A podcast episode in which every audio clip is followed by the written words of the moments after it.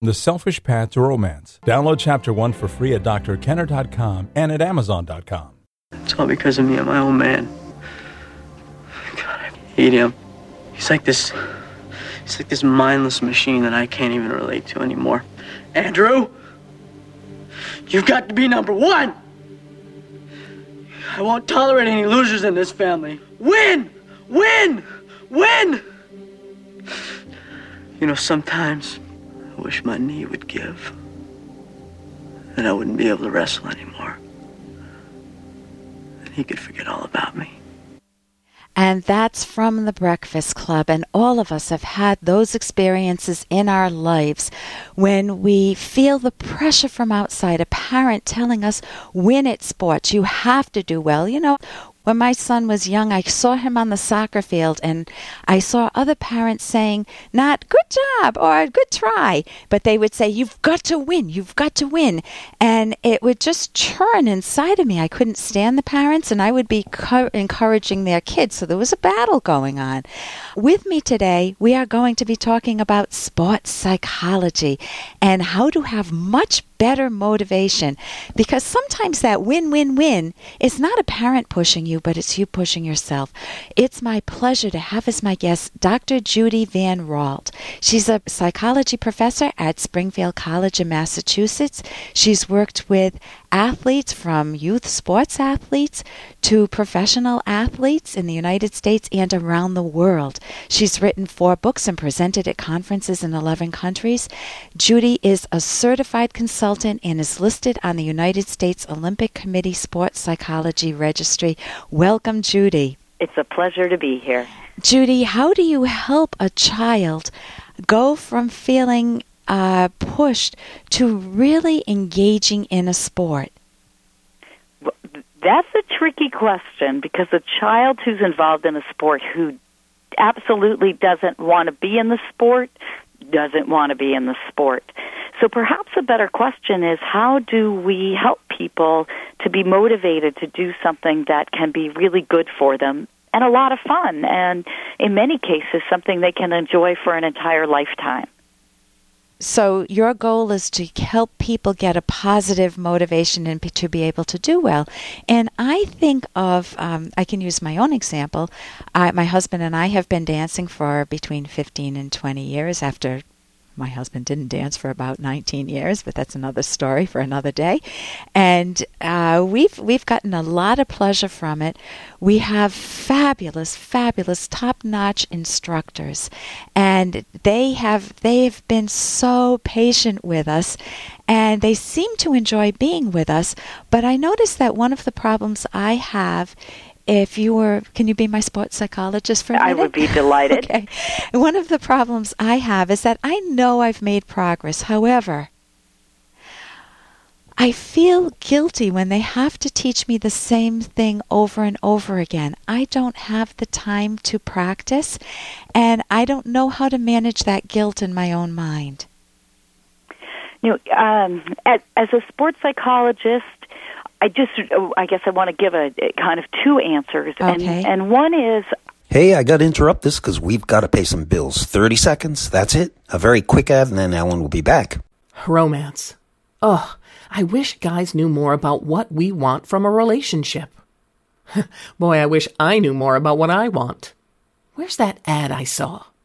Ah, here it is The Selfish Path to Romance, a serious romance guidebook. Download chapter one for free at selfishromance.com and buy it at amazon.com. Hmm, the selfish path to romance. That is interesting. I guess I want to give a, a kind of two answers. And, and one is I would guess for a lot of athletes and families, what happens when a problem arises is the athletes, in this case you and your husband, you think among yourselves, is it worth it to continue with these lessons or not? Are we getting enough out of it? Are we letting down these wonderful instructors? You think about it, you come up with a plan. Maybe you consult with other people who also dance, other instructors, talk to friends, think about a solution you come up with, I wish I had more time in my life, or we'll try harder next time, and then you don't really have enough time. And then That's exactly often- right. And oftentimes, when nothing really gets better after working at it for a while. If the problem persists, that's when people finally come to me as the sports psychology consultant. So I do want to say that the sports psychology consultant might not have a quick, easy answer because usually by the time athletes come to us, the problem's been around for a while. Right, right. So- that's yeah, that's true. So back to your situation. And as a sports psychology consultant with your partner and husband probably in the room, we might do some thinking about what it is that you want to get out of dance. And if more practice were something you really wanted to do, maybe we would talk about planning how to fit that into your life.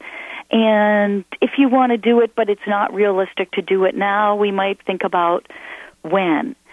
Um, one of the things that people spend a lot of time on is, is working on their weaknesses, which is an excellent strategy because improving your weaknesses will help you get better. But one of the things we often neglect is failing to work on our strengths. Oh, help me out. I'd love to do that. So, what are some of your strengths as as a dance team? Uh, as a dance team, I think that we're very playful with one another. I think we competed this year, and I think we messed up during the competition, and both of us had the warmest smiles. It didn't matter. We didn't care about what anyone else thought. We were having a blast on the floor, and we were truly dancing with each other and for ourselves. And I, I know I had that f- emotional feeling inside, and for me to be able to accomplish that, I felt was terrific. So that's one of our strengths. And that strength may be then related to why you're not the team that practices as much as some other teams because grinding it out and putting in lots of hours doesn't match what makes you really good, especially given the amount of time that you have to commit to dancing. Really good at what you do because you have a lot of fun doing it. So, one of the things you might think about is that maybe putting in all the time that you could might make it less fun, might not fit with your lifestyle. So, in that case, the question might be more how do you deal with your guilt because you're not really planning to change what you do? Is that possible? Um, you know, it's funny because you're saying that is liberating me to say, well, maybe we don't have to practice, and then and then I'm actually accessing that motivation of, but I want to practice, and that's good because I want to. It's not that I should or I have to or I've got to. It's I want to. So I think that that's a piece of it. I don't think I can. I don't think I can set that aside and not practice. I think I just need to weave it into the schedule in a way that works for both of us. And I think our dance teachers are pretty are really comfortable with us. I think it, the guilt is more mine because I don't practice, and I think I I don't think there's any way around it, Judy. I think I need to practice. Yeah. so, um, but So anyway, part of, yeah, go part ahead. of sports psychology consulting is not that the sports psychology consulting consultant will have a magic pill that you'll take and all sports problems will be solved. But under it will help you perhaps understand the problem better, Yeah. come up with solutions that really work with for you. Yeah. And And- hopefully make the whole situation more enjoyable. Right, That's and what I- it's all about. You used something that I think I remembered you saying was the Columbo method. You actually had me talk about it, and it's like I solved my own problem. And, you know, by listening to myself and you giving me permission to do exactly what I have been doing, I solve the problem um, because I need to be able to practice, and I want to now.